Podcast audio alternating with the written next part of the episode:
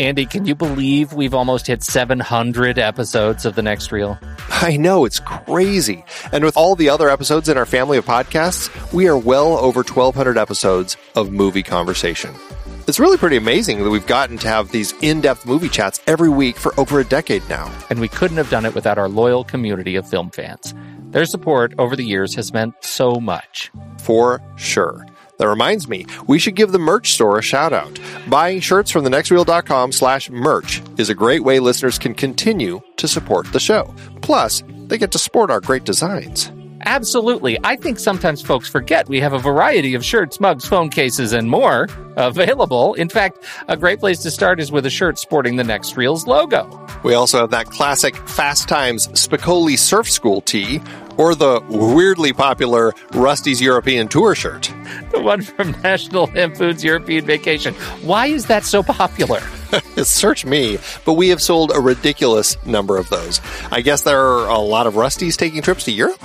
We're always adding new designs based on movies we've covered, like our brand new design for a streetcar named Desire, featuring a streetcar named Desire. So if you want to rep your love of TNR and films, head to thenextreel.com slash merch. Every purchase helps us continue to have these weekly in-depth conversations. So visit thenextreel.com slash merch today. And as always, thanks for listening and being a part of the Next Reel community. We've got lots more great movie chats coming your way.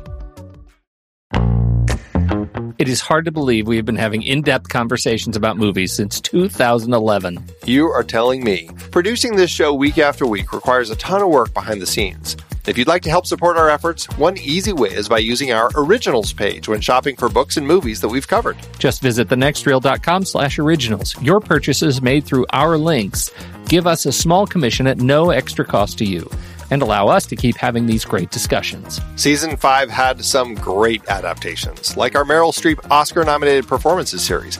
We covered adaptations like Kramer versus Kramer, Sophie's Choice, and The French Lieutenant's Woman. It's a real Sophie's Choice between those books. you see what I see what I did there? Uh yeah. Uh, and I don't think it's quite at the level of a real Sophie's Choice. We also did Snowpiercer for our Bong Joon Ho series, adapted from the French graphic novel Le Transperceneige. Man, I love that movie. We had our two part 1939 series that included adaptations like Gone with the Wind, Ninotchka, The Women, and The Hound of the Baskervilles. A number of those 1939 movies, like Goodbye Mr. Chips, also tied into our recent 1940 Academy Award Best Picture nominee series. Our naughty children horror series had creepy adaptations like The Bad Seed, Village of the Damned, The Innocents, and Children of the Corn. For our Hayao Miyazaki series, we talked about his take on Lupin III with the Castle of Cagliostro, plus his own The Wind Rises. Some great listener choice picks too Viridiana and The Great Escape. And for our David Mamet Writes series, The Verdict, The Untouchables, and Glengarry Glen Ross. Plus, Kiss Kiss Bang Bang from our Shane Black series, adapted from Brett Halliday's novel, Bodies Are Where You Find Them. Dive into the sources for all of these at thenextreel.com slash originals. Every book you buy helps support the show. Check out thenextreel.com slash originals today and find your next read.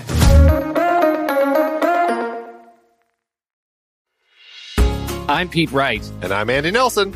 Welcome to The Next Reel. When the movie ends, our conversation begins. In just a matter of seconds, you're going to hear a classic episode of this show from back in the day when we called ourselves Movies We Like. It took us a while to settle into the show's format, so you'll notice some differences as you listen to these episodes. For instance, it takes us a bit of time to actually get into the conversation about the movie. Things like that. But we're still proud of the conversations about the movies themselves, and we think they're worth keeping in the library. So enjoy these episodes from our back catalog. And you can become part of our Discord community, learn more about the show, and find out how you can become a supporting member at thenextreel.com. So thank you, everybody, for downloading and listening to The Next Reel. We appreciate your time and attention, and we hope you enjoy the show.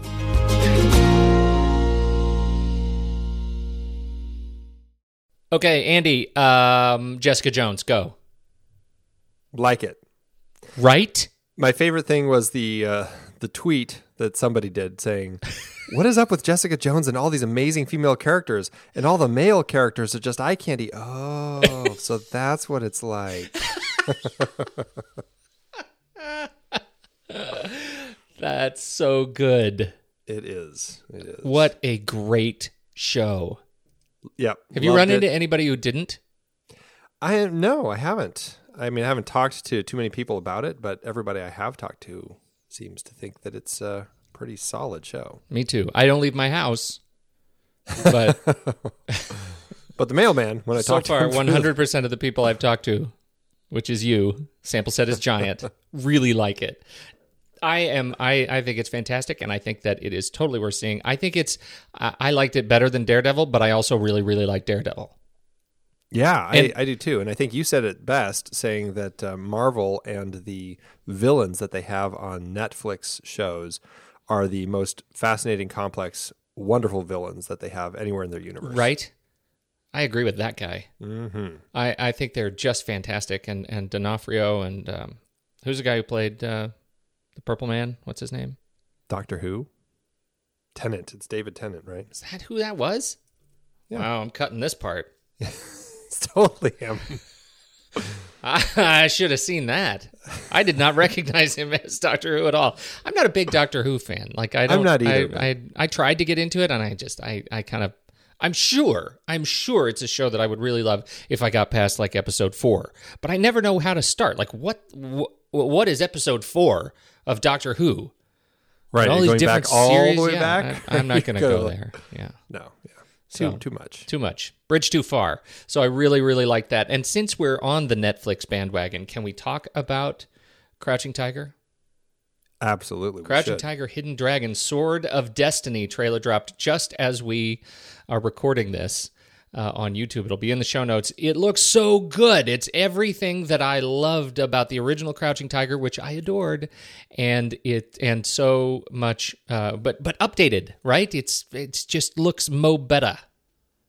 Yes, it does. Uh, it, it does offer uh, uh, Michelle Yeoh a chance to, to come back and Harry Shum Jr.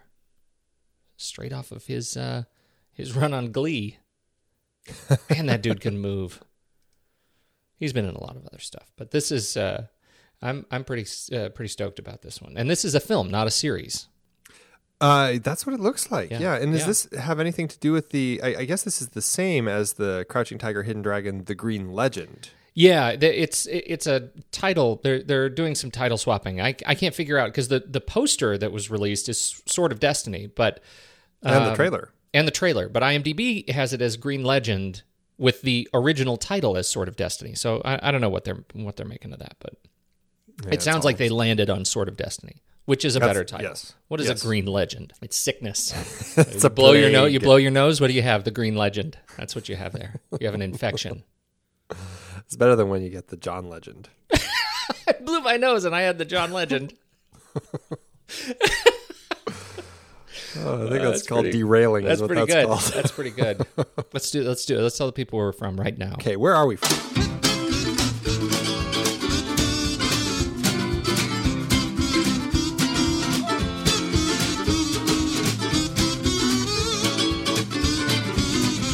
This is the next reel on RashPixel.fm. Everybody, I'm Pete Wright, and that over there is Andy Nelson. Hello, hello, hello. And we spoil movies. Tonight on the show, the second in our Harold Ramis series with the 1981 Army goof Stripes. Before we get into that, you should learn more about us at thenextreel.com. Subscribe to the show on iTunes or follow us on Twitter and Facebook at The Next Reel. And if you've ever really been into old school 80s mud wrestling, you're the sort of grunt who should join us at The Next Reel's Instagram hashtag Pony Prize, hashtag Guess the Movie Challenge. And with that, let's hop into our heavily armed recreational vehicle and head on over to Scotland to check in with uh, that TNR Second Lieutenant, Stephen Smart. Hey guys, this week's movie was The Adventures of Priscilla, Queen of the Desert from 1994, directed and written by Stephan Elliott and starring Hugo Weaving, Guy Pearce, and Terence Stamp.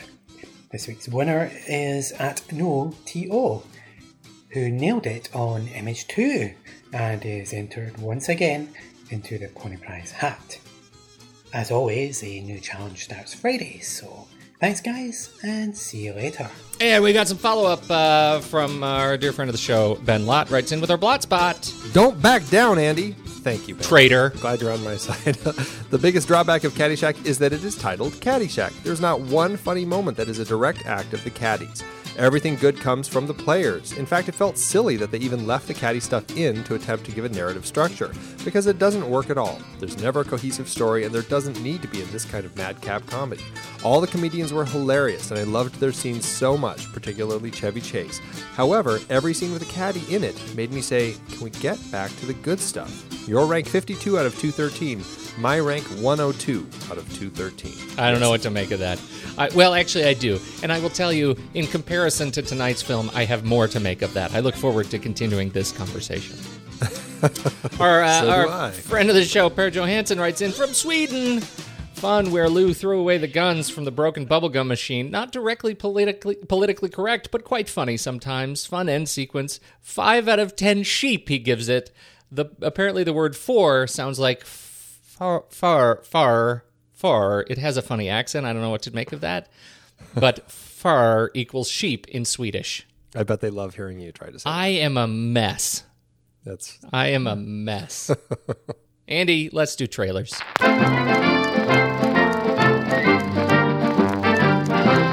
So I'm super excited about my trailer, Pete. Tell me why. I, it's it's the name attached to the making of it, and that is Shane Black. Oh, we do like Shane Black. Shane, Shane Black.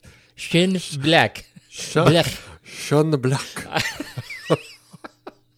Oh man. Ah, early mornings. Yeah, um, it is. Uh, I mean, he he did Iron Man three, and I can't fault him for that. Well, you can try. I could try. It's a franchise, you know. It's it's all part of the the universe that that one was tied to. But Shane Black, you know, he's he's a great uh, writer who started with Lethal Weapon back in the late '80s and has gone on to just write lots of great stuff since then. A very big action sort of stuff. And he started directing with Kiss Kiss Bang Bang back in 2005, and I really enjoy enjoy what he brings to the table, both as a writer and a director. This is his next action foray. Um, nice guys with uh, Russell Crowe as a uh, what is he? Kind of a, a hitman, I guess you could Yeah, say. he's like a collector. fix-it guy. Yeah, he's a Yeah. fixer. Right.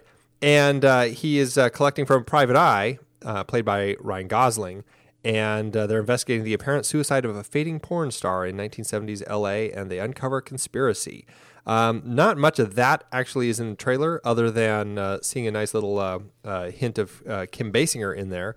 But what we do see is just a lot of over the top action, a lot of comedy, some great moments between Ryan Gosling and Russell Crowe. Just just tons of funny stuff. The uh, the squeals and screams that Ryan Gosling emits in the trailer just um, had me on the floor in stitches. It's just so funny to hear someone like him just screaming like a like a, a well, He's a gonna say- child. He screams this pig. really high pitched like scream. It's hysterical. a child is better than a pig. That uh, brought a total different reference to it in my head.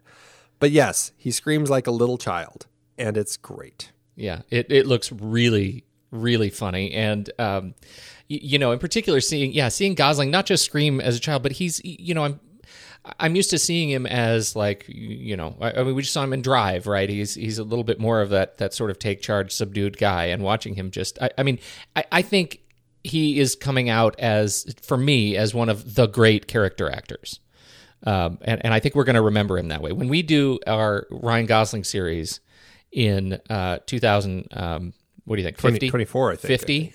is it that far out? yeah, right.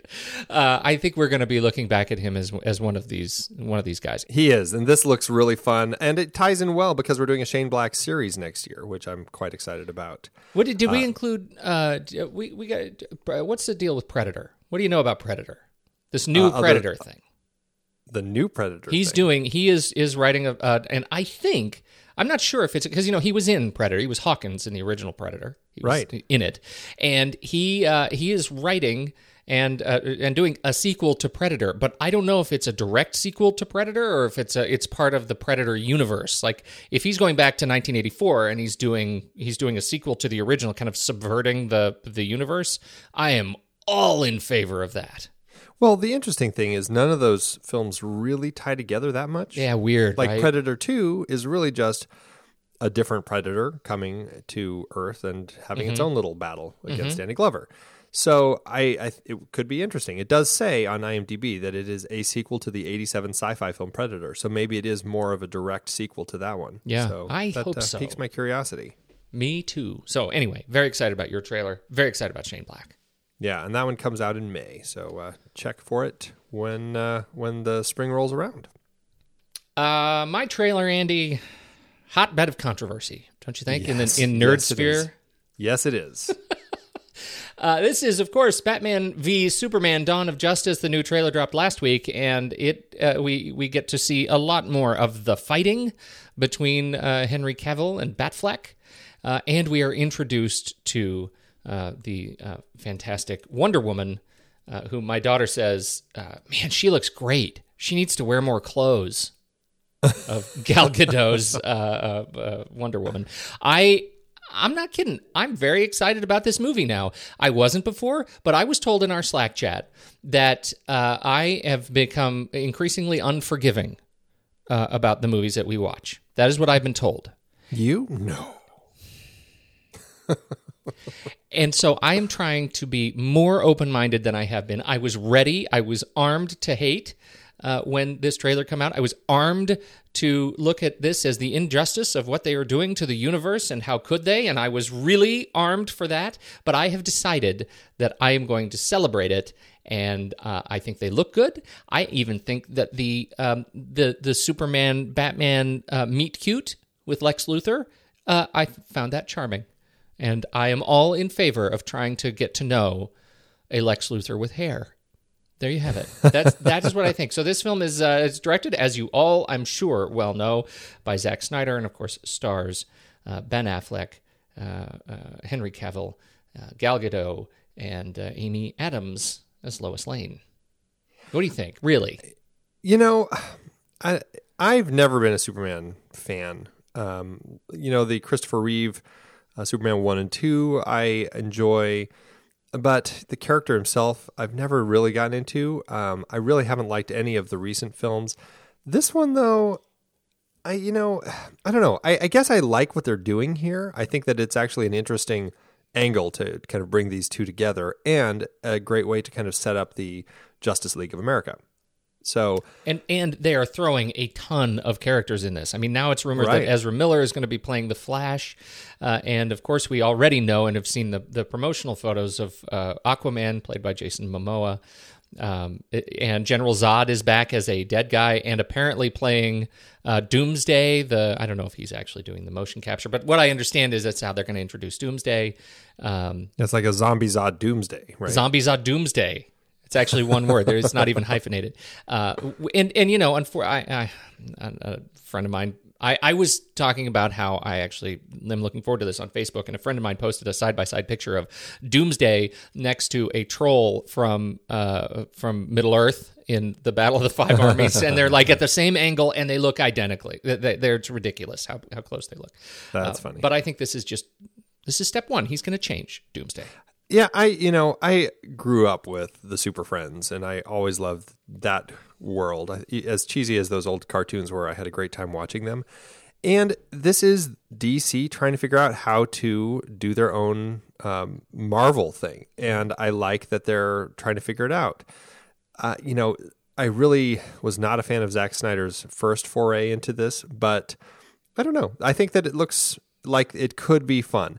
You know, sure, the trailer might give a lot of stuff away, but at the same time, I'm like, you know what? I'm really not vested in the universe that much, so I'm just looking at it as an opportunity to go have a good time. Andy, that's remarkably progressive of you. Yeah, I'm trying to be. You I'm know, really, I'm, I am, yeah, genuinely surprised at how open you are to to having fun at this movie. I try. You've inspired me. What can I there say? There you go. There you go. Andy, I I want you to know, if we ever get into really heavy combat, I'll be right behind you every step of the way. I'm sure there are a lot of ways I've gone that you haven't. Are you stuck in a dead end job? We're going to be killed! Oh no. Just keep your hands Not on the wheel and slow down! Not Personal problems got you down. You can't go. All the plants are gonna die. Well, the U.S. Army can turn your life around. Before I knew it, she was walking next to me, singing, do I did it, did it, dum did it, do. Join a whole new breed of professionals. Learn what it's like to feel like a man. Get your body into incredible shape. Muscles. I love those muscles. Master important career skills. What are you going to do with that? This and this. Who's your friend?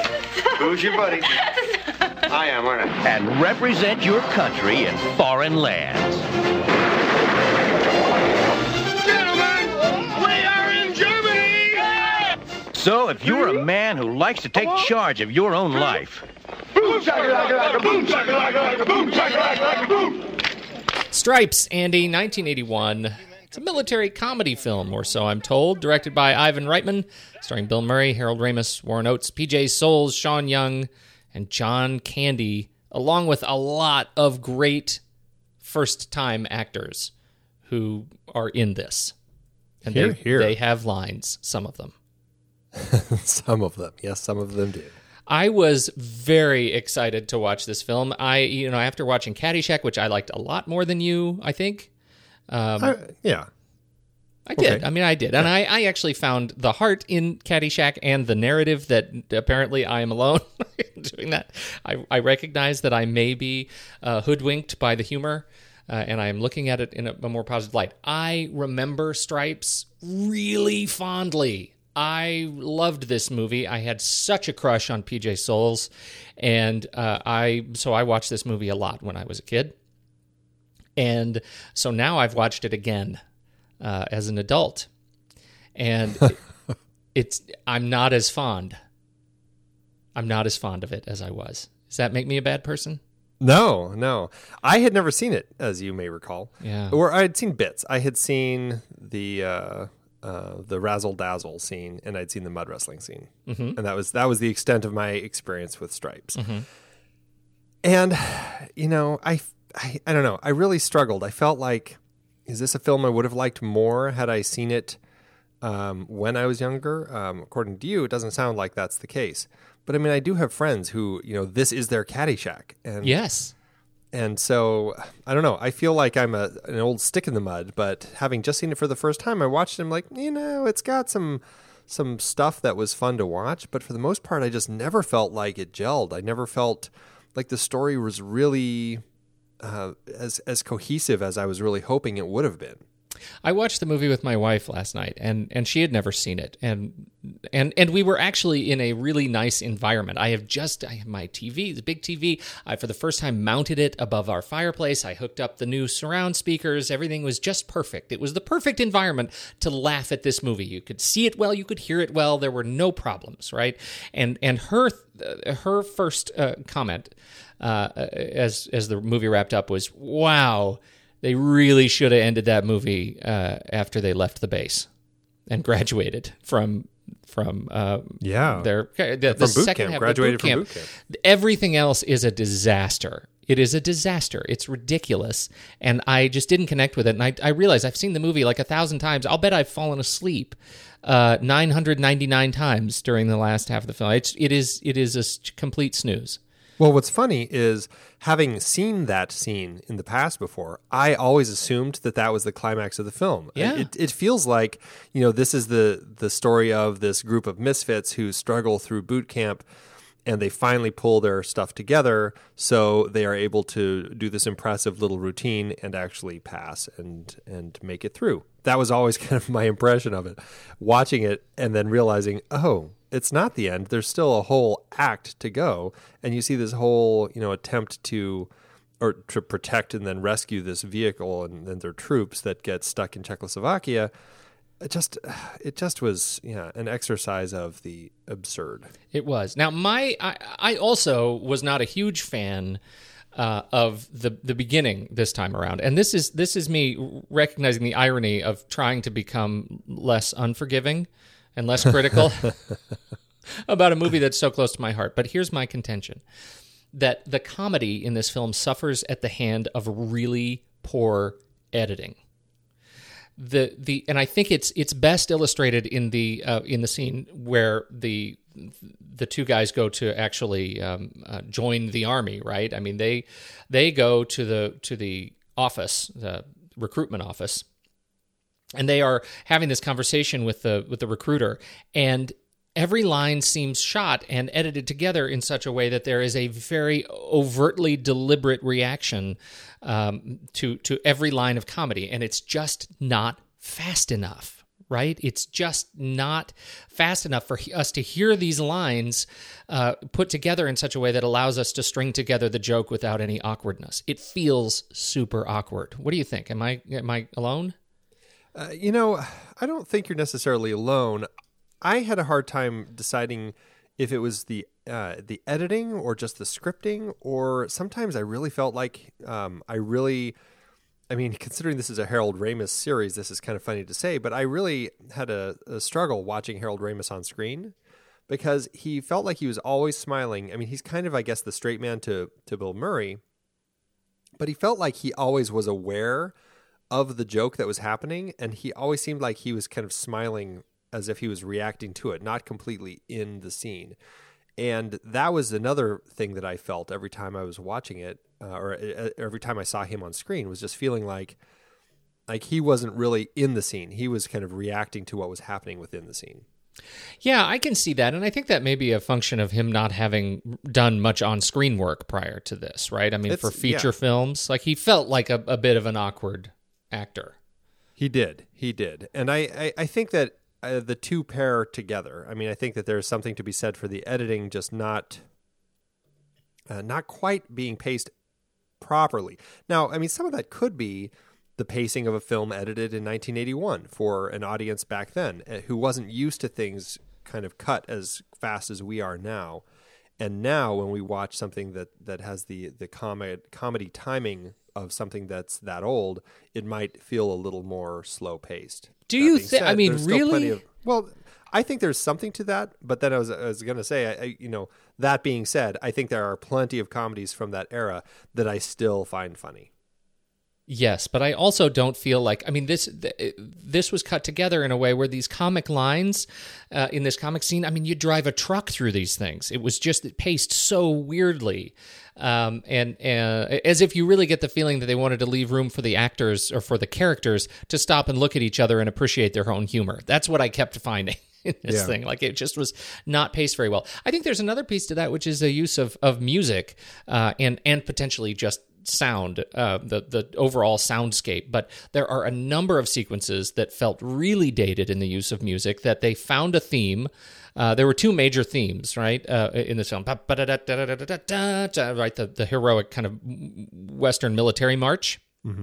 And the other was the this was the Wingers theme, right? The kind of um, uh, rag, uh, and those two themes were used so much.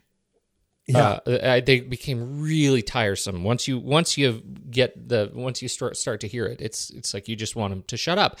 And yet, when they're not used in in some of these scenes, that you just feel like there should be some music kind of driving this theme, this thing forward. There should be some sort of soundscape driving this this scene forward, something to show us to to keep us into it. Because when the silence hits between the the comic lines, I found myself just uh, really um, frustrated that I wasn't I wasn't getting it fast enough. Yeah, the music. I don't know. I, I have issues with. Um, I think some of it just boils down to my my opinions of Ivan Reitman and the way he puts a film together. Perhaps. Talk about that. Uh, well, uh, first let me jump into Elmer Bernstein because you you were talking about music. I really like the themes in this film. Oh, t- uh, absolutely agree. I, I think Elmer Bernstein is an, is an amazing composer. He's done tons of great stuff, um, and I think that uh, in this era of his career, he started tapping into doing uh, some comedies, and I think he does a great job with the comedies that he was doing around here. Um, that being said, I do feel that having so uh, such a small number of actual themes feels like it gets really repetitive. It's like the same thing I my big problem with Last of the Mohicans. It's like the theme is great, but geez, if you play it throughout the entire movie, the same theme. It just really makes you hate it by the time you get to the end. Yes. And that's how I felt here. It's like I, I did enjoy it, but you know, give me something new because otherwise it doesn't build. It doesn't. It doesn't uh, take me anywhere. It's just the music that's just playing. Yeah, I do think that there were times where it felt like they needed music that they didn't have any, and it's just like those are times you know come up with another theme, put something else in there, Elmer. Yeah. But um, yeah, so I, I did really enjoy the music despite my issues with the way that it was used. But yeah, Ivan Reitman. I mean, I enjoy some of his films. I mean, he's he's directed uh, Ghostbusters. I mean, he's directed. Um, gosh, what else has he directed? He did. Um, you know, Well, I don't know. you know, I really like Dave. Yeah, right. I mean, well, I mean, Meatballs was was one of ah. those that it makes me want to watch again because I feel like it between sort of Meatballs, Stripes, leading into Ghostbusters, I think we would see a lot of learning going on with with Ivan Reitman. But then again, I, I- also well- loved Kindergarten Cop. I thought that was really fun. Yeah, Kindergarten Cop was fun, actually. I mean, I haven't seen that in ages, but I do remember enjoying it. I actually, not having ever seen Meatballs, I actually just watched it for the first time as well, just to kind of compare it with Stripes. And Not not good. I, I really, really didn't care for it at all. I mean, Bill Murray to me was really the only reason to watch it. Um, and it was just, I guess it wasn't really what I was expecting either. Um, You know, not that I really knew what to expect, but I just, I watched it and I was like, eh, it's kind of a very low, middling. Where, how does it compare to? And I know you're not a fan of Wet Hot American Summer either. How does it Which compare to that? I've that? never seen. I've never. Oh, you've that. never seen it. All right. All right. Well, So- I- you know, I also I think the first um, sort of serious adult comedy that I saw of Ivan Reitman was Legal Eagles, and I actually remember that fondly. But I wonder if I should not just not watch it again. I'm curious to rewatch that one. Um, uh, you know, I don't know. I, I, I think that he is a, a director who may have found a better career path in producing Yeah. some of the work that he's produced. I think I like more than some of the stuff that he has actually directed. Did you see Draft Day?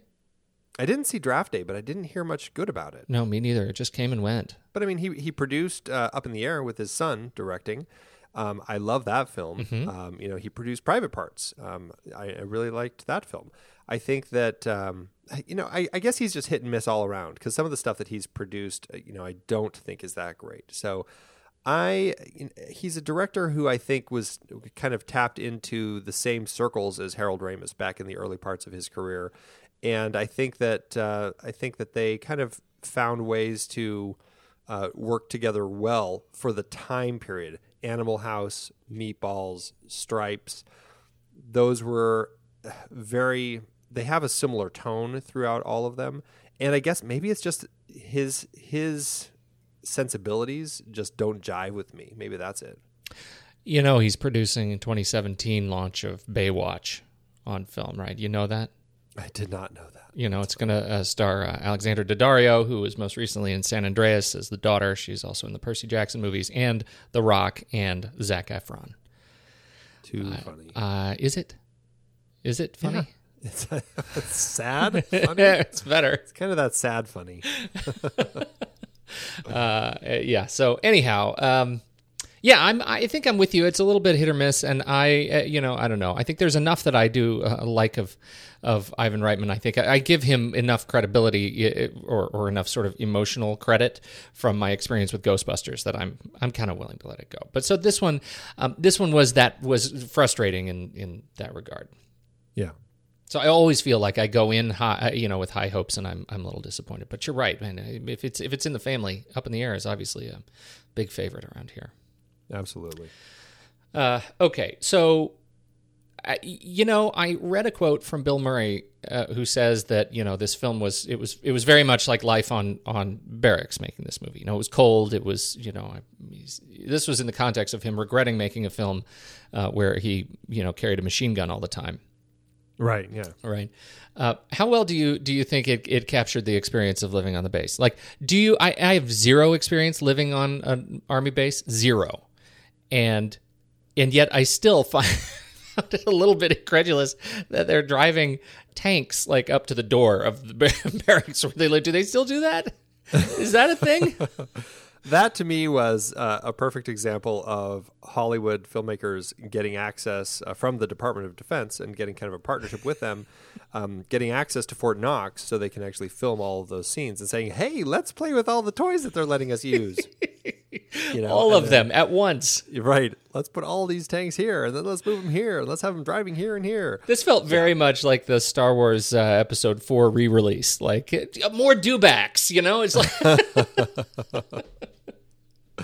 exactly. It's very funny to see exactly what they were doing there. Uh, you know, I I will say production wise, Ivan Reitman did say it was great working with the Department of Defense because these military people are trained to do what you tell them and they do it very efficiently. So it was great being able to say, okay, well, let's get everybody here. And they would actually get there really quickly. eh, I mean, relatively speaking, and and be ready for the shot. And uh, that's you know not always the experience with uh, the, Hollywood folk. So I thought that was pretty funny.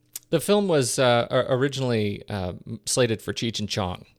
This was going to be a Cheech and Chong go to the ar- go join the army film. Right, right. Uh, yeah, they they wrote it as such. He came up with the idea during Meatballs, or I think during the premiere of Meatballs, and he pitched it to uh, to the studio, and they they loved it. They signed off that day to go do it.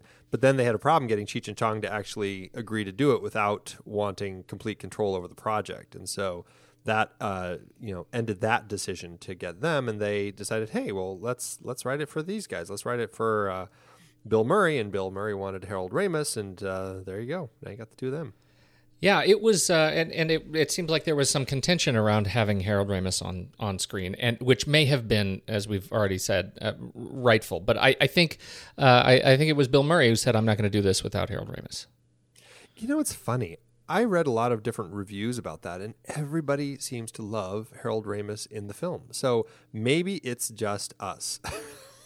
And, and and I don't. It's not like I don't. uh, You know, just I, I just think he looks like a very sort of new actor. I mean, you don't have that that same kind of. Um, he just doesn't have that same sort of confidence on screen that certainly that he demonstrated in in Ghostbusters. Um, it, that it just felt very much more like a Bill Murray movie with Harold Ramis next to him than it does a buddy movie with Bill Murray and Harold Ramis.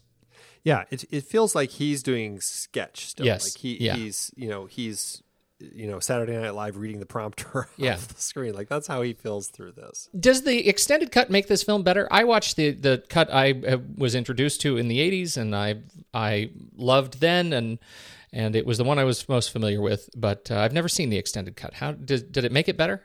It's uh, that's the one version that I now can say that I have seen. Um, uh, but you know they have this wonderful feature on the disc where you can uh, have a little icon pop up every time it's a new scene. So I watched it with that, so at least I would know what was new and what wasn't.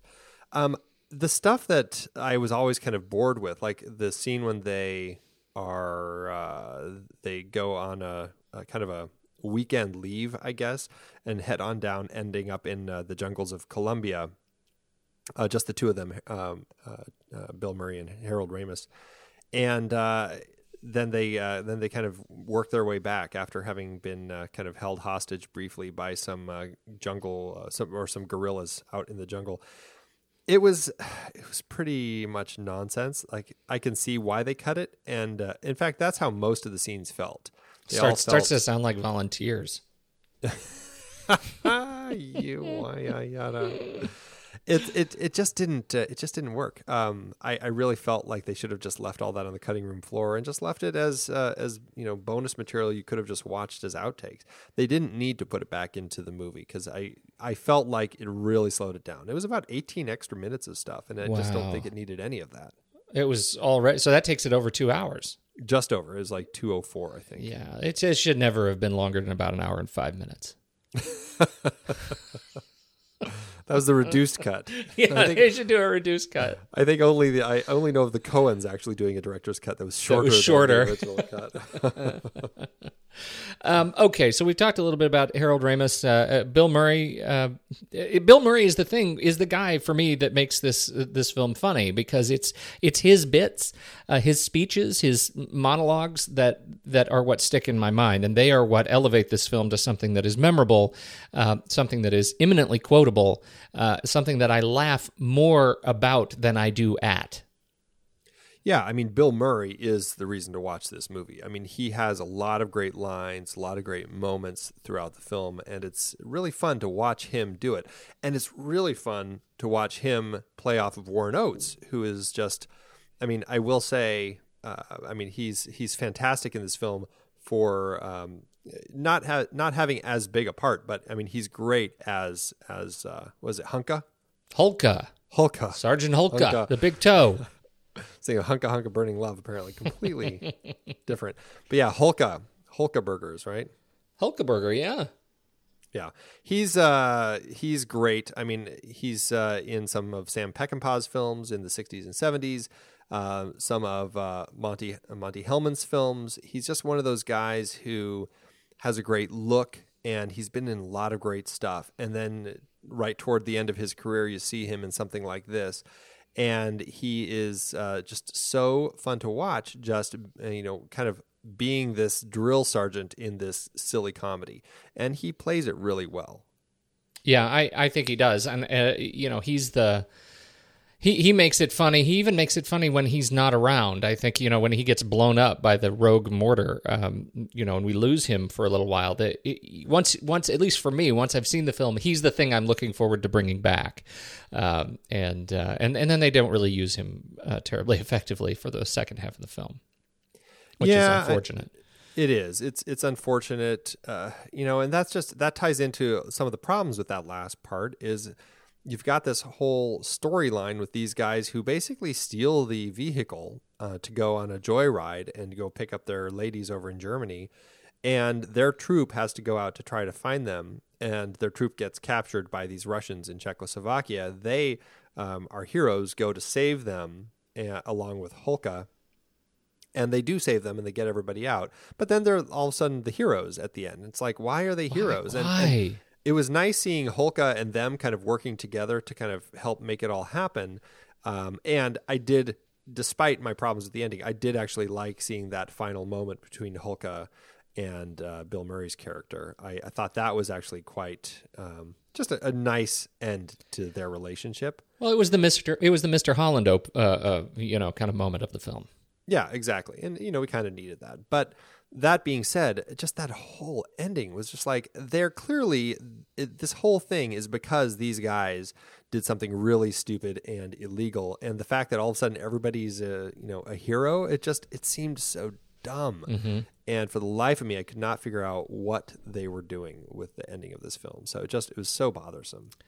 Um, some of the the sort of ancillary characters uh, I I did find really amusing. John Larroquette as Captain Stillman, I crack up at him every time he's on screen. I did find him funny. I, you know, uh, if only I could be a loofah or whatever his line was. Ah, to be a loofah. That was a, a great little line, and you know, just his silliness. I mean, he reminded me of kind of those over the top, um, you know, silly. it- like he actually reminded me of the. Uh, the the head I don't know what his role was the sergeant in the uh, police academy movies Yes. you know, Yeah. he kind of had that same sort of sensibility. Um, but he worked really well. So, and this was his first, uh, one of his first films too. So, John John Voldstad, I think, as his aide is is equally uh, funny, trying to make sense of of Larroquette on screen. I think he he ends up working really well too. Yes, he does. He does. Not he- he's uh, he's got a, a, a lot of credits to his name. This Voldstad, and he's he's one I uh, a lot of TV uh, one I don't I don't know uh, too much of. Um, but he's been in a lot, and his IMDb uh, um, page is woefully understocked with information. John Larroquette actually broke his nose during the filming of this. It was the scene when he realizes that the EM50 has been uh, stolen or it's missing. And Yeah. he, he turns around and comes running back into the room to report it. And somehow the door uh, got got stuck and he, he ran right into it and, and just totally broke his nose. And it was just like spurting blood everywhere out of it. and so that ended that shoot. And actually, you see through some of the um, later scenes in the film, you can actually tell that they had to put makeup on his nose to kind of hide the, the swelling and everything. Oh, that's too funny. So yeah, that was a uh, quite a uh, a mess on set. Conrad Dunn as Psycho has been in a lot of stuff. Man, does he become a face you just discover uh, once you see him in this movie? You know, he is one of those faces that's like, oh yeah, that guy. You know, he's Yeah. definitely a that guy sort of guy. And he sure uh, is. but it's and it's funny because he's he definitely has been in a lot of stuff, but it's just like I never would have placed him as that guy. Until Totally. it's like, oh yeah, it's him. So Yeah, that's yeah, a lot funny. of bit parts. He was he was good as Psycho. I'm gonna kill you. You touch me, I'm gonna kill you. I thought that was kind of funny. I, I don't know if they were intending it to be this way, but considering uh, considering Robert uh, De Niro's character in Taxi Driver as Mm-hmm. kind of a, a vet, it seemed like they were kind of go, playing with that and going that route for Psycho. Oh, I think so. He Yeah. was totally like going to be the uh, the guy who's driving taxis later in his life. But the the thing that's funny about that is that they gave him this personality of psycho before he had experienced anything of war. Like he's just he's- he is already PTSD before he has any any experience with battle, uh, which I thought was funny. Um, Judge Reinhold, this was his uh, first film feature film appearance. and he gets um, all of the bits that they felt were the best Cheech and Chong bits from their original draft. He gets all the drug bits. No, he was he was funny, but he's no Cheech and Chong. Well, yeah, I don't, I don't think much of Cheech and Chong either, but right? so you get my point. exactly. He's also uh, he's also no um, uh, what was his character in Fast Times, uh, Ridgemont High? It was uh, he was Brad Hamilton, right? He's also no Brad Hamilton. Like you sort of, I I, kind of was underwhelmed by uh, Judge Reinhold. I think he he learned a lot. Yeah, you know, it's fine. It's uh, it's just one of those bit parts that uh, you know, yeah, Yeah. it worked. It, it works in context of what they were doing at the time. I don't really care much for it now. John Candy is one of the only uh, uh, soldiers who didn't audition. He, he was just known, and they liked him, and they put him in the film. Yeah, and this was one of his, uh, if not his first, like U.S. breakout film. He had done some other uh, bit parts in films like The Blues Brothers and 1941, but this was a much bigger, meatier part. And actually, I shouldn't say breakout, but it certainly helped get him more parts. Splash was probably more of a breakout for him because he certainly had the bigger part there. We got to talk about the ladies. You you already mentioned PJ Soles, who um, we I don't think we ever brought her up, but she was in Carrie. She played uh, Norma Watson. She sure was, and she's she's really the the cult classic kind of um, you know horror actress, right? She was in Halloween, she was in Carrie. I mean, she's done a, Rock and a- Roll High Bloodbath- School. Rock and Roll High School, right? Sure, she was. Um, um, what's her name in in that film? It was uh, Riff. Riff Riff, Randall. Riff Randell, right, right, right. Um, which was you know like High School Musical, but better. Well, you say that now, Pete. Yeah, you're right. I'd say, Go put no, it on. No, I mean that. I really mean that in every possible way. Oh, so funny. Um, yeah, so she's she's really got that kind of uh, that kind of thing going for her. This th- that was 1979, and and according to an, an interview I saw with her, she's she says she really appreciated Rock and Roll High School because she knew that would be her last uh, her- her last teenage role. Um, uh, you know, and and she you know largely pulled it off. Um, uh, as as a teenager, but uh, everybody in that film was just sort of ridiculous. And then her very next film uh, was Private Benjamin as uh, Private Wanda Winter. Uh, immediately goes into uh, the military films. So she's got this is her little duet: 1980 Private Benjamin, uh, 1981 Stripes. It's very funny that um, Private Benjamin and, and this came out so close together. It it feels like you know those those competing films that studios would have, like Yeah. Deep Impact and Armageddon, and the two Snow White films and all that sort of stuff. And it's so funny, especially look, reading the the descriptions. And I I saw Private Benjamin when I was young, and I actually I really liked it, although I can't remember a thing about it now. But that plot is a sheltered young high society woman joins the United States Army on a whim and finds herself in a more difficult situation than she ever expected. And then Stripes is two friends who are dissatisfied with their jobs decide to join the army for a bit of fun. Yeah. it's like, gosh, they sound like identical films. Now, what I remember of Private Benjamin is that it was much more sober, right? I mean, that there were, it was funny because Goldie Hawn is funny, um, but insofar as it was, uh, it, it took the military part more seriously. Is that how you remember it? Yeah, I think so. I mean, they must have because she and Eileen Brennan were both nominated for Oscars for Right, the film. right. It was And then- much. It was there was very little madcap. And then partway through it, like she graduates and she falls for a guy, or she leaves the military or something. She falls for Armand Assante, but and then it turns out he's a communist, and she has to decide is she going to stay with him or is she going to like report him or something like that. It kind of military was like the first half, and then the other stuff was the second half. Yeah, yeah. I have a, a pretty poor memory of it myself, but I I think that that one is it. I don't know. It probably holds up a little bit better. Might want we we should add that to something. We should have put it on some list Yeah, somewhere. that needs to go on a list. Yes. Sean Young was the other of the two women. Mm-hmm. Uh, lovely Sean Young. Um, she's never been one of my favorites, but she has been in some interesting films, so I'll give her that.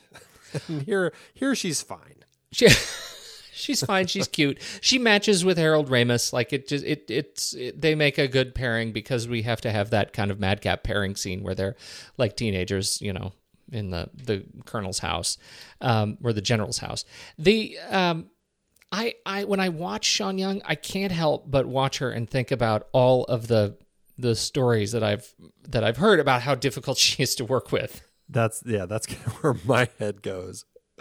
Or even like not even when she's working with somebody, but when she was presenting or announcing the Oscar nominations that one year, and um, what's his name? Julian Schnabel was nominated for Best Director for um, your favorite um, Diving Bell and the Butterfly, and she was like, "Who is he? What is this? Why are these people Yeah. getting nominated?" Or like went off on him. It's just so strange. Uh, anyway, the, it it's sort of a ridiculous conceit, like much of the rest of the movie, having these two um, MPs so overtly trolling for um, for privates. right? Yeah, But uh, but you know, it was fine. It is what it is. it is what it is. I'm gonna go watch liked- Blade Runner for a change of or a palate cleanser. There you go. Um, I liked John Diehl in this. I thought he was fun as kind of the idiot. Um, I thought he played that part really well, and I thought he was really good. Like he and John Candy were a great duo. I actually really liked the two of them on screen together. Dave Thomas pops up in here, uh, the Canadian actor who was um, Doug in Strange Brew. Um, he is the the I don't know what you call him, a referee, the at the mud wrestling. Yeah, Uh, is did that what you a him is, that what you call them? I'm not quite sure. uh, but yes, that is him uh, in there. So I thought it was uh, funny to see him pop up in there. They do. They call him. They credit him as the MC. The MC. That's Yeah. probably a better term. Better than ref, I think. Yeah. because there was a ref. That one of the ladies was in the ring with a whistle. I guess that's I guess that's true. she was the she would be the ref. Yeah. Yeah. Yeah. That was a that that was a tough scene to get through. Yeah. It just it felt it, it really felt period like that seemed to be something that existed back then. Can like, you? Yeah, I I, don't I was think wondering. you Can can you? actually go to a mud wrestling ring anymore. I'm gonna I'm gonna ask the internet right now. Portland mud wrestling. Can you can you do that? Portland, and you know what? It comes up as uh, something that's uh, look at this Yelp best mud wrestling in Portland, Oregon. Wow. How about this? The country is ready for pudding wrestling at Portland's inaugural pudding wrestling massacre. Mud wrestling party on North or Southeast 72nd and Fur. Yeah, that's about right. That sounds about right. It's about where you'd expect it to happen. And of course, the Reddit thread. Any good mud wrestling in PDX? oh my goodness. Yeah, no. So apparently that still exists, and that's unfortunate for us as a civilization. The only other thing I was going to mention is that Bill Butler shot it, um, and we talked about him with uh, Jaws. Oh, that's right. It didn't strike. There was nothing in there that, that really struck me as just blew me away cinema, cinematographically. The only thing that really that I actually wrote down was there was a beautiful um, sunset shot uh, with the troop silhouetted as they were walking back, and they were singing like the Army, Navy, Air Force, Marines song. Oh, you're right. Um, that was the one shot that's like, ooh, boy, that is a beaut. just bright orange silhouette. Yeah, That and was that really that to me stood out as like the one thing that was like, yeah, that's that was uh, worth noting for that moment. You know, we should probably talk about uh, the writing credits. We talked about Ivan Reitman, but this thing was written by Len Blum, Dan, uh, Daniel Goldberg, and, and Harold Ramis uh, as um, after he sort of joined the team. And Len Blum, uh, you know, he he wrote Heavy Metal, and uh, and one of the most clever, more recent films that I really like in terms of just family, he did uh, Over the Hedge yeah, that was fun. which I thought was really really fun. He also um, uh, has his name attached to the most recent Pink Panther, 2006. Poor thing. Um, Private Parts. We talked. Uh, you already brought that one up. And then back in the day, Heavy Metal Space Hunter Adventures in the Forbidden Zone, Meatballs three, but only for credit uh, for characters because he had written Meatballs before Stripes. Right, Uh, right. Dan Goldberg He- yeah. uh, is is also responsible for at least as a producer and and many more credits as a producer than as a, a writer, uh, as a producer of uh, the Hangover movies, which I actually quite like. I like the first one, so um, you know, at least at least there's that. So we have that in common, which is nice. Uh, so And any any comments yeah, about the about these guys as writers? Uh, no, uh, not really. Other than I was going to say um, that uh, Dan Goldberg really, uh, I don't think writing was what he generally did. He did do writing a few times, but he really is kind of uh, seems like one of those guys who's kind of uh, just an old friend of Ivan Reitman's, and the two of them seem to be pretty attached at the hip as far as working together on a lot of projects over their careers. Uh, and he did direct only once, Feds, with uh, Rebecca De Mornay and Mary Gross uh, in I 1988. remember that. I remember that one. You do? You remember? I don't. I don't remember the trailers. remember. I didn't watch it. I remember it coming out. How did it? Uh, how did it do? This film did really well for itself. Um, this film, uh, you know, we had talked about a lot of 1981 films. We did a whole series on 1981 films, and if you recall, um, none of them were none of them were in the top uh, the top 20 of the grossing films. We picked some rather obscure titles. I think American Werewolf in London was our highest grossing. Yeah, right. and that came in at number 23. Um, Time Bandits, that was in a different Terry Gilliam series, that came in at number 10 for 1981. And of course, Raiders of the Lost Ark came in at number 1. This film actually came in at number 5 for the year. It it did really well for itself. This film cost 10 million to make, which is about 25.6 million in today's dollars. Ended up making about uh, 85, just over 85 million, which is about uh, 218 in adjusted dollars. So this film did really well for itself, making about 1.8 million dollars per finished minute. So it did better than Thief, is what you're saying. I'm saying it did. All right. uh, I think it's about time for us to rank it. Let's do it. Head over to flickchart.com slash the next reel and uh, make sure you sign into your account there and uh, and and start uh, ranking movies with us. Uh, and we'll see. I think this one uh, I'm I'm a little bit worried about it. I'm not I'm not confident it's going to break um, the top 100. I'm wondering if it'll break the top 200 because we're at 213. This would be our 214th. So uh, let's see. All right, kicking it off. Stripes versus Oh Brother, Where Art Thou? Oh brother. Oh Brother. it's starting starting off uh, Indeed. Sadly. Stripes or The Sandlot? I will say Sandlot. You will? Oh yeah. Much more fun to watch that movie. Okay. Sandlot.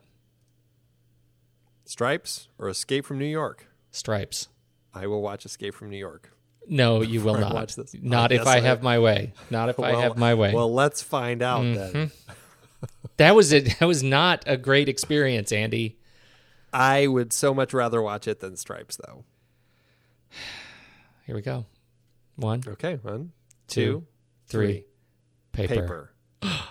One, oh, One, two, three. three, Rock. One, one, two, three, three. Rock. Oh, there you go. All right, Stripes or 1958's The Blob. I'll say The Blob. I can't. I will I, I won't say the blob. I won't say the blob, and I don't feel like you've been overtly generous this this ranking yet. So we're gonna have to do it again. No, I'll give you Stripes. Oh, really? Okay, you've just earned I'm- yourself some I'm, points. I'm, I'm, I'm being generous. Now. All right, there you go. Because. I mean, Bill Murray does have some funny moments, and uh, Steve McQueen I- is not as give you- funny as Bill Murray. I will give you Stripes just for the razzle dazzle. Also delightful. Absolutely. All right, Stripes or Murder by Death. murder by death. I would pick Stripes. Are you serious? Yeah, Uh, I just really you didn't know care what? for Murder by Death. I will give you. Uh, I will give you stripes on this one. I have no problem with it. Oh, Stripes or Say Anything. I will do Say Anything. I will do say anything too. Stripes or Gone with the Wind. I'll say Gone with the Wind, despite the uh, the issues. No, I. I'm I'm stripes all the way. All right. Well, we're gonna have to do All it right, here. all right, here we All go. right. One, One, two, Three. rock. Rock. paper. Godfred Daniels, this is terrible. Oh my, stripes are Labor Day. Reitman versus Reitman. This is great.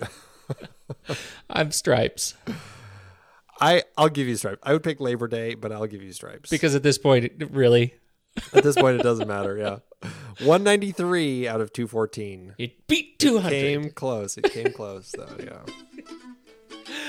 If I had my way. this, you know, I, I think it just demonstrates kind of the hold that these Harris, Harold Ramis joints have on us, like uh, on our, our memory. And I, I think I probably, given when he was uh, making these films, I saw them uh, when I was at a very impressionable age. And uh, I remember them as much funnier than they were, uh, consistently funnier than they were. Uh, it's a film with some great, great moments and some great character bits, but they're few and far between. And, and uh, the last hour just sinks it. It's a shame because I was hoping to get a lot more out of this um, than I did, especially because I do, like I said, I have friends who really, really love this film. Yeah. I just, I, I just, you know, for me, it's just one of those that I'm like, you know, I can pass. I've seen it now.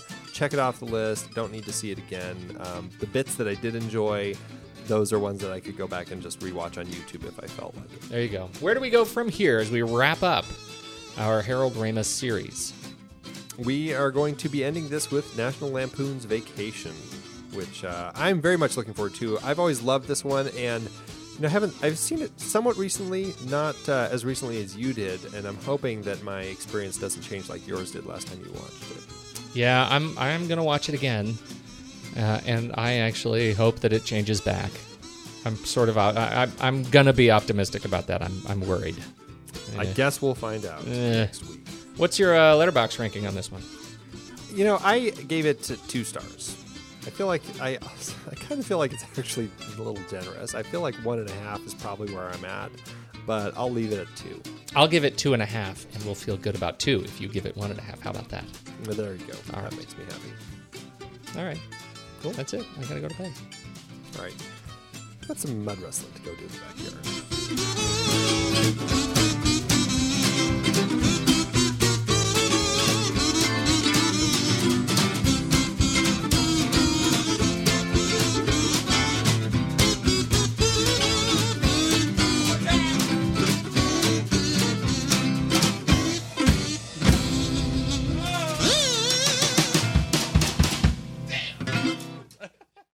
Uh, I've got one from Mr. Math Expert.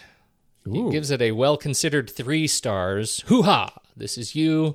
This is the you is Army. The name of his review, title of his review.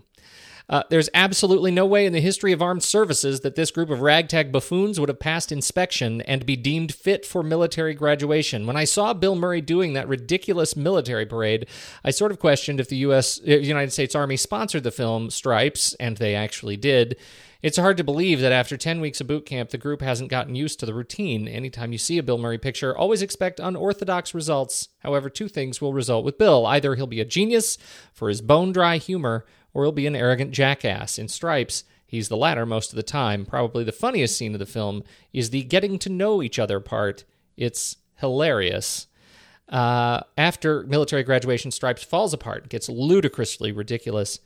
Uh, I don't understand why they had to go to Czechoslovakia at all and engage in warfare with these soldiers to retrieve an RV. I agree. We didn't talk about that uh, that sequence specifically, the getting to know you part, but it, it ends up being, a, you know, everybody in that scene makes a lot of sense and is good, sort of subtle comedy until Bill Murray starts speaking, and then it's a complete uh, mess.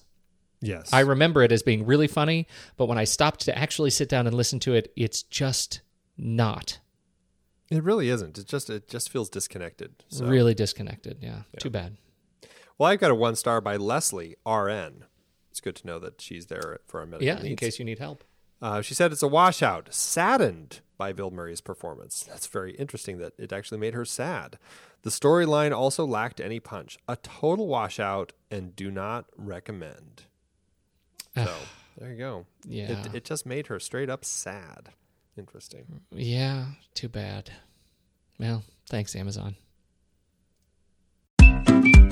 I've been podcasting since 2006. In that time, I have tried countless hosting platforms, but in August 2022, we switched to Transistor to power all of our shows here at True Story FM, and it's been a game changer. I love the Transistor allows unlimited podcasts and storage without extra charges. We can publish so much content, and we do. If you want to start up a podcast, do yourself a favor and host your show on Transistor. With their one click publishing, you can get your new show onto all the major podcast directories effortlessly. And their website builder lets you quickly build custom sites for each show. The detailed analytics are invaluable too. You can access all kinds of listener data anytime. Oh, and the versatile players allow you to embed episodes anywhere to reach new listeners. Plus, the team behind Transistor is super responsive and keeps making the platform even better. After using countless hosting services over 15 plus years, Transistor has been hands down the best podcast partner for us. If you want a hosting platform to take all the worry out of getting your podcast out into the world, go to thenextreel.com slash transistor and check it out. Support our show and support your own show by going to thenextreel.com slash transistor. Start growing your podcast today.